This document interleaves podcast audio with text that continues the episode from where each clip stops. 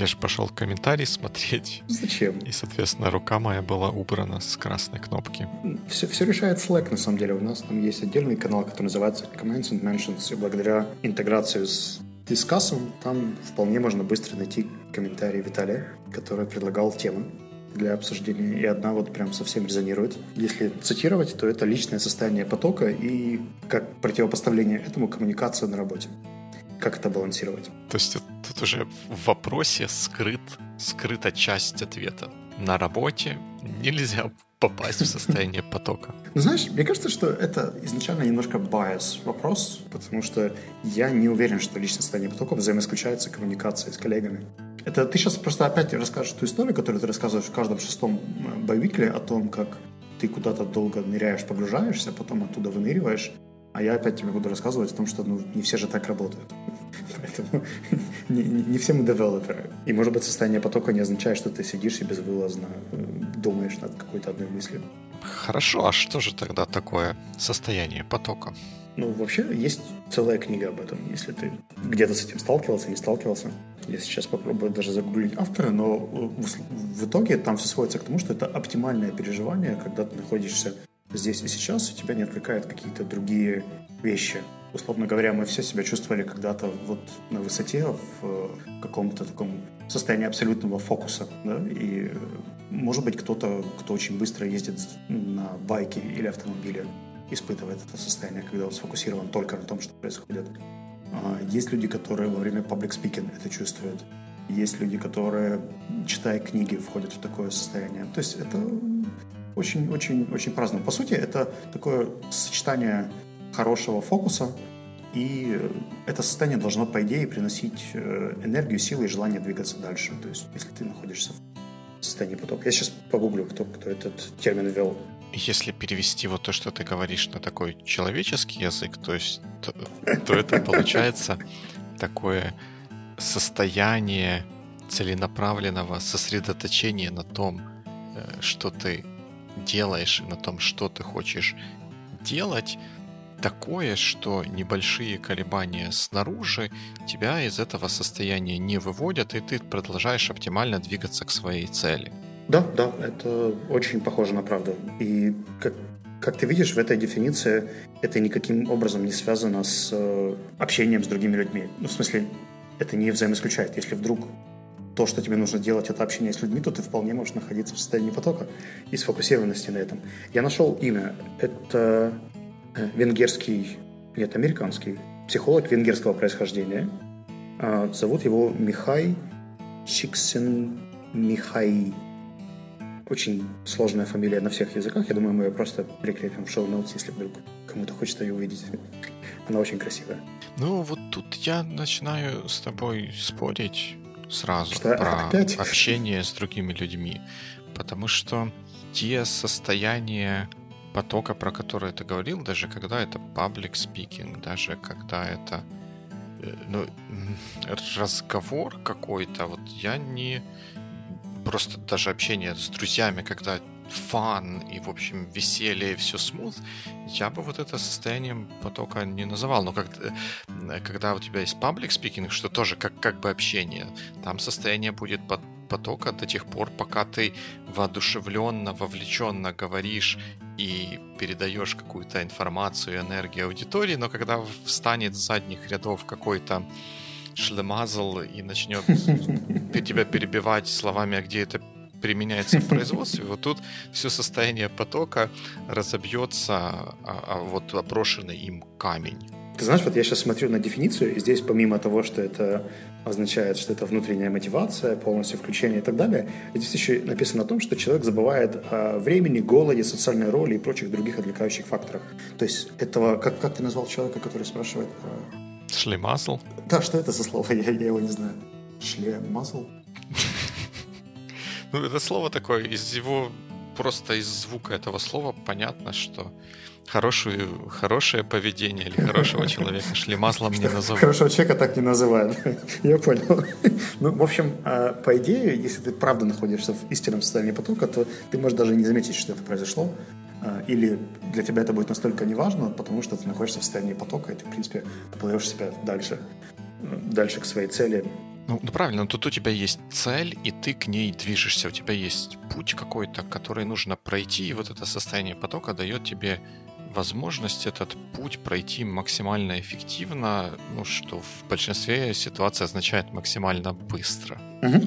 И дает тебе, ключевое слово дает тебе, а не дает твоей команде или дает твоей группе. Если оно дает тебе, то значит ты сам один на один со своей проблемой, со своей целью. И любые приходящие извне индивидуумы, ну, скорее всего, будут мешать достижению тобой твоей цели, потому что в описании состояния потока других индивидуумов нету. Ну, давай мы тогда сюда добавим еще один тезис, да, или еще одну мысль. Я думаю, что ты наверняка читал либо слышал о Стивене Кове и его популярной книге про 7 навыков высокоэффективных людей. Да, у меня даже есть такая книжка, я ее давно когда-то читал. Она немножко идеалистична, как и многие американские бизнес-труды, но в ней есть очень интересная мысль о том, что если мы говорим о команде или о командном взаимодействии, то оно возможно в случае, когда каждый человек обладает определенной долей независимости. То есть, условно говоря, если ты являешься мастером своего дела, и я являюсь мастером своего дела, то только являясь двумя мастерами, мы сможем потом когда-нибудь выйти на следующий уровень коммуникации и не просто вампирить друг на друге или забирать друг у друга внимание или выезжать на чем-то потенциале, а правда работать вместе, в команде и слаженно. Все остальное — это не совсем командная работа. Это какие-то поддержки, менторство, все что угодно, но не настоящая работа в команде. Так вот, если предположить, что все участники нашей команды не члемазлы, а правда профессиональные, эффективные индивидуумы, эксперты, да, то они, во-первых, скорее всего, будут понимать то, что ты сейчас работаешь над задачей, которая требует твоего полного внимания, тебя не будут отвлекать. Более того, если вдруг тебе потребуется помощь, то ты сможешь ее получить намного быстрее и легче, потому что они же тоже эксперты и профессионалы, и помогут тебе в этом вопросе. И тебе не обязательно все тянуть на себе, потому что у нас есть какой-то наш личный ресурс, но команда же может его не только распылять, как сейчас заложено прямо в тему, что эффективность противопоставляется коммуникации в команде. Но коммуникация, хорошо налаженная и правильно работающая, может, наоборот, это умножать и масштабировать. То есть твоя продуктивность может только вырасти. Как тебе такое? В этом есть рациональное зерно. Но мне кажется, что мы тут смешиваем несколько разных вещей, и в обсуждении какие-то одни вещи приписываем другим вещам, которые из первых выплывают. Как бы это вот все запутано там. Про экспертов, которые работают в слаженной команде, я думаю, что там работает немножко другая штука, динамика какого-то следующего уровня. Ведь я, когда вот весь из себя такой эксперт в высокопродуктивной команде, мне нужно, персонально мне, мое состояние потока, чтобы проявить свою экспертность в решении тех задач, которые на меня возложили, потому что я эксперт в той области, из которой эти задачи. Вот так вот запутано все. И когда моя команда высокоэффективная, высокоэмпатичная, она не будет мне мешать в моем состоянии потока. Она не будет мне звонить: Дима, пойдешь на обед, когда видит, что у Димы висит флажок, что он сфокусированно работает над чем-то нужным. То есть вот тут экспертность или неэкспертность команды к моему личному состоянию потока особой роли не играет. Там есть шанс, что они не будут мне мешать из него выходить. Но вот то следующее измерение, про которое я хотел здесь сказать, когда начал всю эту тираду, это то, что вот высокопродуктивная вот такая вот команда, она мне дает возможность включаться в мое состояние потока, не выключает меня из него раньше времени, и плюс, благодаря тому, что они понимают, мою ценность в каких-то тех областях, где я ценен, они мне все дают для того, чтобы я свое состояние потока использовал максимально эффективно, чтобы все, что мне было нужно, чтобы сделать рывок, у меня в этот момент было. И в такой команде, даже если я буду входить одинаковое количество раз в состояние потока против какой-то другой команды, у меня будет в целом, у нас командный результат будет выше, и у меня он будет выше, потому что команда дала мне подпорку. Но мне кажется, что это не связано, это другое измерение по сравнению, собственно, с состоянием потока и вот такой вот личной эффективностью. А вот ты знаешь, я почему-то не вижу противопоставления потоку и личной эффективности, более того, и командной эффективности в том числе. Но давай попробуем разобрать это еще с другой стороны. Помнишь, мы когда-то с тобой гуляли по Оболонской набережной, когда ты был на CTO-mitap в Киеве? Да. И мы с тобой тогда активно обсуждали вопросы, связанные с Biweekly, Sonar One и вообще подкастингом во многом. У нас, даже не имея тогда какой-то конкретной цели, получилось очень продуктивно тогда пообщаться, при том, что мы были в положении, которое объективно очень сложно назвать продуктивным. Мы были на ходу, то есть мы не сидели, да, у нас не было возможности что-то записывать. И вокруг было очень много отвлекающих факторов в виде реки, людей, собак, детей и всего, что ты, в принципе, можешь себе противопоставить состоянию, которое вводит тебя в продуктивный поток, да, или в просто поток. Но при этом, мне кажется, что вот тот разговор, который у нас тогда состоялся, он был вполне отличным примером того, что мы вдвоем двигались к достижению результата, и все остальные отвлекающие факторы на нас тогда не сильно влияли. И мы это делали вдвоем, что означает, что это происходило в связке, в коммуникации, а не лично. Я обращаю внимание, что часто люди, у которых есть опыт девелопмента, программного обеспечения, связывают состояние продуктивности и потока только с кодинг. Но если сделать отсылку хотя бы на то, что ты уже говорил в прошлом Not Invented Here, про то, что проект не всегда означает код, то здесь, наверное, так же. То есть не всегда же продуктивность означает уединиться и что-то создавать или креативить, или решать самостоятельно. Это может быть целый ряд задач, которые в том числе решаются группой людей. Справедливо. Но у меня есть здесь две ремарки. Первое, вот ты говоришь, что не всегда продуктивность означает уединиться и писать код. Я с этим на 100% согласен. Но в то же время я не ставил бы знак равенства между продуктивностью и состоянием потока, потому что мне кажется, что продуктивность — это более широкое понятие, оно включает в себя индивидуальное состояние потока, то есть можно быть не в потоке, но при этом продуктивным. И мне кажется, что вот тот пример, который ты привел от нашей прогулки, вот такого вот митинга на ходу, вот я тут не хочу тебя обидеть, да, в первую очередь, но мне не кажется, что это было состоянием потока. Вот я бы для себя это не характеризовал состоянием потока. Я бы назвал это отличным, классным состоянием открытого вот такого брейнсторминга, когда вот то, что мы делали, оно позволило нам исследовать идеи, до которых мы не дотронулись бы, если бы, наверное, сидели просто где-то в унылой какой-то комнате. Та обстановка и то, как мы это вот все организовали, оно открыло для нас большее пространство для исследования в области идей.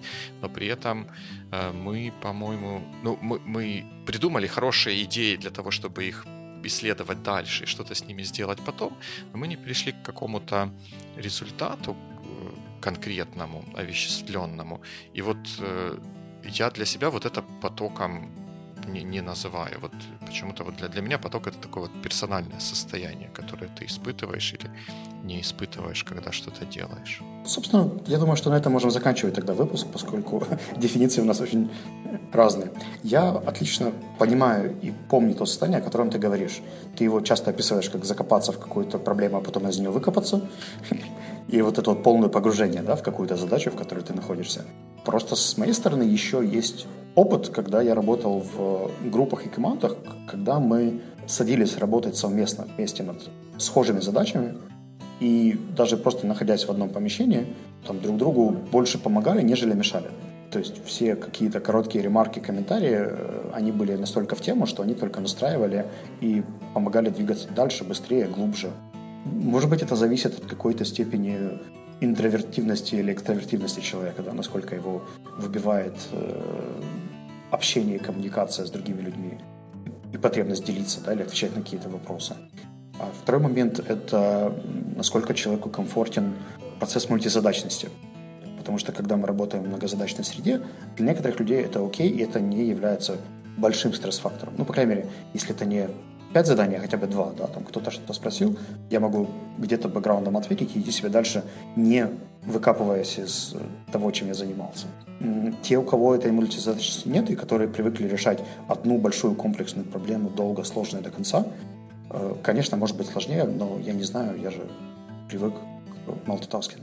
Я, наверное, тоже могу вспомнить примеры того, о чем ты говоришь, когда вот группа сидит и сфокусированно работая над общей целью, достигает какого-то результата в каком-то таком, ну не то чтобы едином порыве, это слишком пафосно звучит, но в каком-то таком чувстве плеча, взаимной поддержки, перебрасывании какими-то маленькими вопросами, запросами, поручениями и достигает какого-то результата. Но когда я вспоминаю такой свой опыт, то он у меня ассоциируется с какими-то финальными частями или с финальными шагами по подготовке какого-то продукта. Когда у нас уже весь hard work как бы был сделан, мы вот уже прошли через вот эти состояния потока индивидуальных членов, которые должны были сделать, показать все свои лучшие стороны и произвести на свет результат в их отдельной области. И дальше мы перешли в состояние дошлифовывания того, что у нас получилось, чтобы придать ему окончательный законченный вид. И тогда мы друг другу перекидываем тряпочку, чтобы подшлифовать какие-то моменты, подсказываем друг другу какие-то идеи для того, чтобы последние штрихи навести. И да, я тоже такое переживал, но опять у меня, вот у меня оно не ассоциируется с состоянием потока. Это такое вот командное единение, командный порыв, но я про себя бы индивидуально и про остальных бы членов команды не сказал, что они за это время делают больше, чем за какое-то другое. Просто набор задач, он такой, который позволяет легкое переключение и вот такой вот непринужденный командный порыв. Знаешь, я думаю, что с тобой многие готовы согласиться, потому что я вот нашел еще одну... Потому что это правильно, да. Нет. Не потому что это правильно, а потому что я нашел еще одну дефиницию, которая звучит как поток, можно описать как состояние, при котором внимание, мотивация и ситуация соединяются и создают что-то продуктивное или гармоничное, при том, что ты забываешь о времени, о своем теле, об окружении и о других людях. И не создаешь ничего, кроме того, над чем сейчас работаешь. Возможно, то есть если мы возьмем такую узкую дефиницию, то, может быть, возможно, я просто это как-то по-другому видел или называл. Но как тебе сама мысль того, что если я лично являюсь человеком, для которого multitasking – это норма работы, и если я могу даже свое личное состояние потока сохранять, при этом отвечая на какие-то короткие сообщения, вопросы и так далее. Естественно, когда я о чем-то задумываюсь, я игнорирую вопросы, или прошу сделать их позже, а когда у меня появляется 30 секунд, я на них отвечаю, но при этом это меня не вырывает из того состояния, в котором я нахожусь. Мне тут остается только сказать more power to you. Это для меня, наверное, это не работает, но я охотно верю, что для кого-то это может быть работать. И на самом деле, когда мы планировали вот этот вот наш разговор, мы 20 минут уже сейчас обсуждаем, а что же такое поток? Мы обсуждаем то, что мы должны были бы обсуждать. Да? Как-то вот у нас такая мета затянулась. Но мысль, с которой я пришел, это то, что у всех людей вот это состояние проявляется по-разному. И вхождение и выхождение из этого состояния — это тоже такая, скажем, интимная вещь, которая у каждого какая-то своя. И мне кажется, интересно было бы поговорить о том, как, может быть, какие есть общие рекомендации, потому что мне кажется, что есть определенные общие рекомендации, которые могут всем пригодиться для того, чтобы не выходить из состояния потока раньше времени и входить в него как можно чаще. Здесь я, кстати, пока готовился, я нашел несколько штук, которые некоторые связаны на физическом, некоторые на организационном уровне. На физическом это, как ни странно, элементарные дыхательные упражнения и создание какой-то комфортной среды, да, в которой тебе достаточно тепло, достаточно не шумно и достаточно места, чтобы чувствовать себя комфортно. А если говорить об организационном, то это просто, знаешь, такой кайдзеновский отсечение всего ненужного, когда мы просто убираем все потенциально возможные disruptions, то есть убиваем все мессенджеры, закапываем телефон, закрываем переговорку на ключ, который глотаем, и раньше, чем через 3,5 часа мы его не получим назад. Ну и так далее. Это суровые у тебя методики. Если ты закрылся в переговорке и проглотил ключ, то я боюсь себе даже представить процесс получения его обратно через 3,5 часа. Это была метафора. Я о том, что мы просто убираем все, что может нас отвлечь, включая себя. И, то есть, убрав отвлечение, подышав, сосредоточившись, в принципе, наверное, это можно сделать. Но здесь есть еще один момент, момент мотивации. И вот, мне кажется, здесь очень многие фейлят, потому что, знаешь, бывает так, садишься, все вокруг идеально, а нет вот этой музы, или нет идеи, или нет первого импульса, который тебя подтолкнет что-то начинать делать. Ты где-то что-то начинаешь опять ресерчить, искать, находить какие-то причины попрокрастинировать где-то. И все, на этом весь поток и накрывается, при том, что никаких внешних отвлекающих факторов нет. И время есть, и вопрос понятный, и, наверное, даже важный. Но вот нет какой-то мотивации или импульса, чтобы даже начать, чтобы копнуть. Ну, тут я себе позволю не согласиться с тобой. Мне кажется, что если ты подходишь осознанно к тому, чтобы убрать какие-то отвлекающие факторы, садишься сделать какую-то конкретную вещь, то ожидание какой-то музы, оно, ну, по крайней мере, в моем опыте происходит, когда ты не понимаешь, что ты вот, ты вроде как расставил все, не знаю, приборы, которые тебе необходимы. И вроде сейчас я вот как сделаю, но если ты не знаешь, что делать, ты начинаешь ждать музу, которая придет и тебе, наверное, расскажет, что сделать. А если ты садишься сделать какую-то конкретную вещь и знаешь, что тебе состояние потока поможет ее сделать быстрее или лучше, то тогда ему ждать не надо, потому что надо садиться и делать. Поток со временем, наверное, включится. Наверное. И вот здесь, на самом деле, дефиниция потока играет против тебя, против того, что ты говоришь. Потому что изначально по определению flow, которое есть в психологии, поток вызывается только, когда у тебя стоит сложная задача. То есть на легких или простых или механических задачах ты не ощутишь состояние потока. То есть это только в тот момент, когда ты решаешь что-то, что по-настоящему челлендж. И вот здесь, понимаешь, это расходится. Ты можешь очень долго, продуктивно, сфокусированно работать над механическими задачами и никогда не прийти к состоянию потока. А можешь сесть за вот эту вот сложную, непонятную штуку и когда-нибудь до него дойти. Ну да, но путь к решению сложной штуки начинается с каких-то простых шагов. Если мне нужно начать писать новую какую-то подсистему, то первый механический шаг, который мне нужно сделать, это в нужном месте создать файл для программного кода и написать там какие-то заголовки. Мне для этого не нужно ждать музу. Я вот это вот напишу, и там тык-мык, как с толкача, наверное, состояние потока запустится. Ну а может и не запустится, всякое бывает. Но просто сидеть и ждать музу, по-моему, это бессмысленно. Ну, вот в моем состоянии почти происходит так, как ты описал, но потом, когда я напишу на заголовки и подзаголовки, все. То есть текст не идет, нет вот этого первого импульса, да, чтобы создавать, чтобы перестать где-то себя оценивать, перестать думать, перестать о чем-то волноваться, отключиться от каких-то внутренних диалогов, которые происходят. Знаешь, вот когда ты начал вот сейчас вот в этом нашем блоге рассказывать про советы, про то, как убрать отключение, я подумал, что все-таки вот та вот фраза, что люди очень по-разному смотрят даже на одинаковые вещи, она проявилась и здесь, потому что я, в принципе, на тот же вот вопрос, как в это входить и как из этого выходить, подумал, что я не могу предложить какого-то такого вот универсального совета или универсального набора каких-то рецептов. Я могу рассказать о том, что мне помогает входить или и потом не выходить из состояния потока.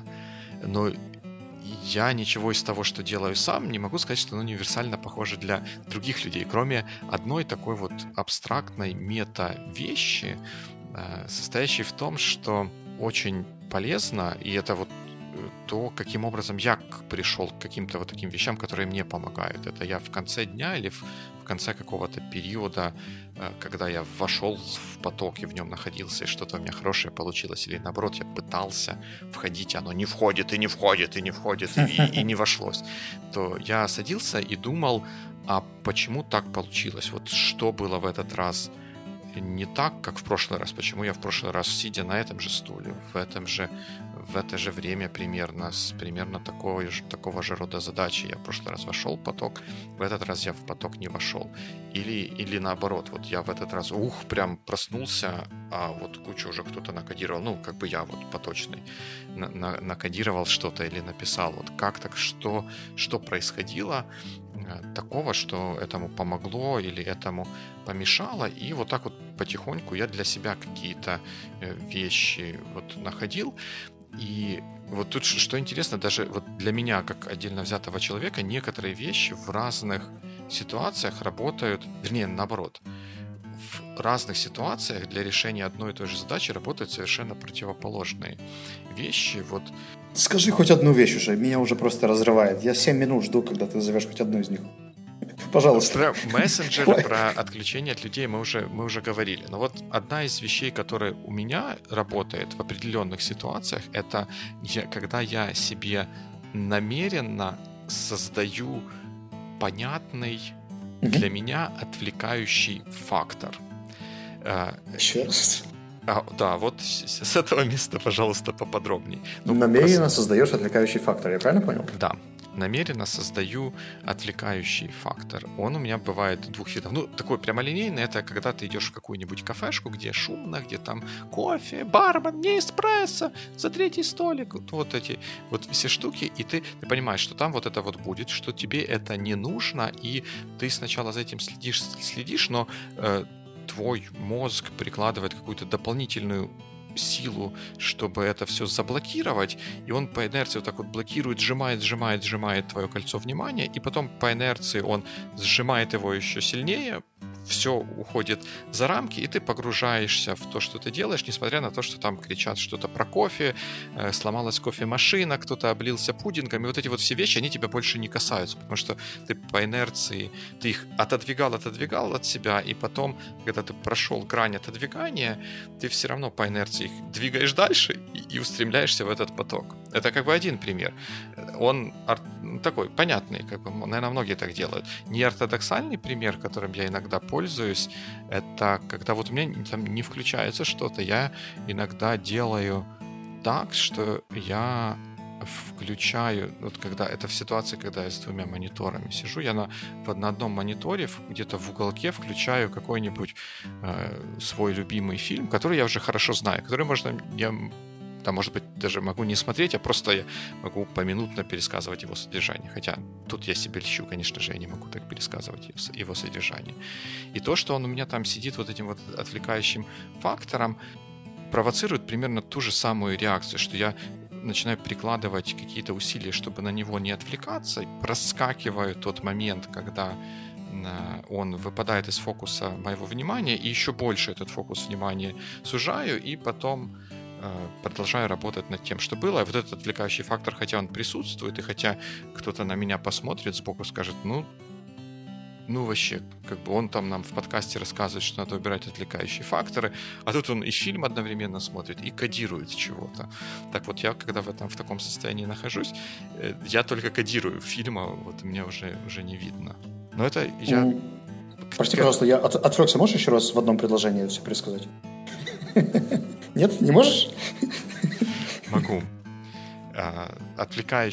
Сознательно созданный отвлекающий фактор мне в определенных ситуациях помогает сфокусироваться на том, что у меня есть, благодаря вот наращиванию борьбы с вот этим сознательно введенным отвлекающим фактором. Я проскакиваю его, когда сужаю зону своего внимания. Но вот это то, что работает для меня. Вот это то, что я анализирую, как у меня чего происходит, пришел к таким рецептам. Будь добр, когда сделаешь тестовую часть нашего подкаста, этого эпизода, сбрось мне аудиофайл, я тебе пропишу текстом это одно предложение. Посмотрим. Ты просто смеялся с киевского метрополитена, который говорит про всувание особистого майна. Мне кажется, что это было очень-очень здорово. Нет, на самом деле, очень крутой совет. То есть, по сути. Да, так потому что ты такой вот интимную вещь сложно объяснить. Как ты мне объяснишь, что такое горький? Никак не объяснишь. Так и это. Почему? Я скажу, что это вкусовой рецепт, похожий на... вот если человек...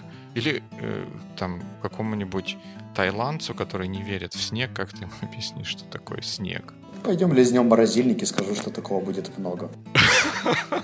То есть это все уже creative thinking. На самом деле я отлично понимаю то, о чем ты говоришь. У меня это совершенно не работает, но это... Я примерно даже предполагаю, как ты к этому пришел.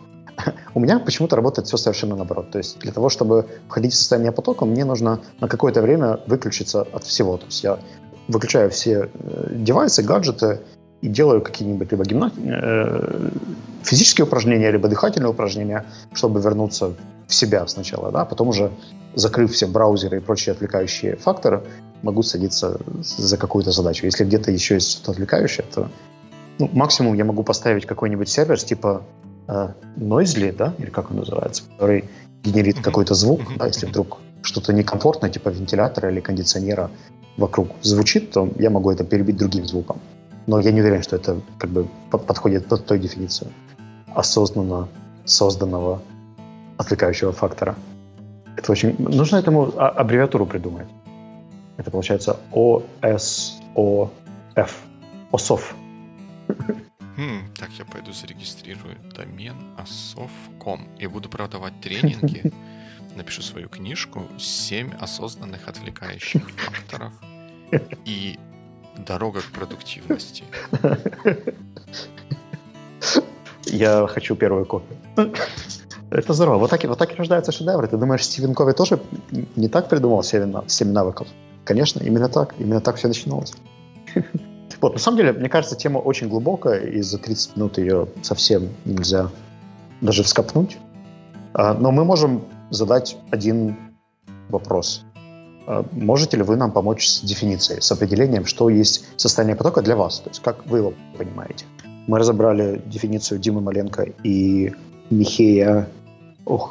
Csikszentmihalyi? Вот. Но если у вас есть свои определения, то, пожалуйста, напишите о них на сайте sonar.one или на Фейсбуке. Да, мы в следующий раз, наверное, может быть, к этому вернемся, если сможем войти в состояние потока. В любом случае, спасибо Виталию за отличную тему. Она очень срезонировала. И я думаю, что без вас этого выпуска не было бы. Да, на самом деле, там Виталий нам прям несколько тем посоветовал, и многие из них перекликаются с тем, что мы с тобой обсуждали, о чем можно было бы в какой-то момент поговорить, поэтому, в общем, ждите продолжений. А пока что мы сейчас сделаем небольшой спойлер. Мы собираемся обсуждать очень крутую штуку, которую мы сейчас не назовем, но прикрепим ссылкой в show notes. И через день после публикации этого выпуска мы также разместим ее на наших страницах на Фейсбуке. Мы не будем писать, что с ней делать, зачем она нужна. Это просто очень крутая штука. Если вам интересно, то кликните сейчас на show notes и посмотрите, и вы узнаете, что будет темой следующего выпуска. Это прям мастер клиффхенгеров. Вот. И на этом все. Всем успехов. Поток продолжается. Show notes вы сможете найти на сайте Sonar One. А ссылки на show notes будут на Фейсбуке, в Твиттере и в каких-то других местах. Если вам есть что нам сказать, обязательно скажите. До новых встреч в эфире. Пока-пока.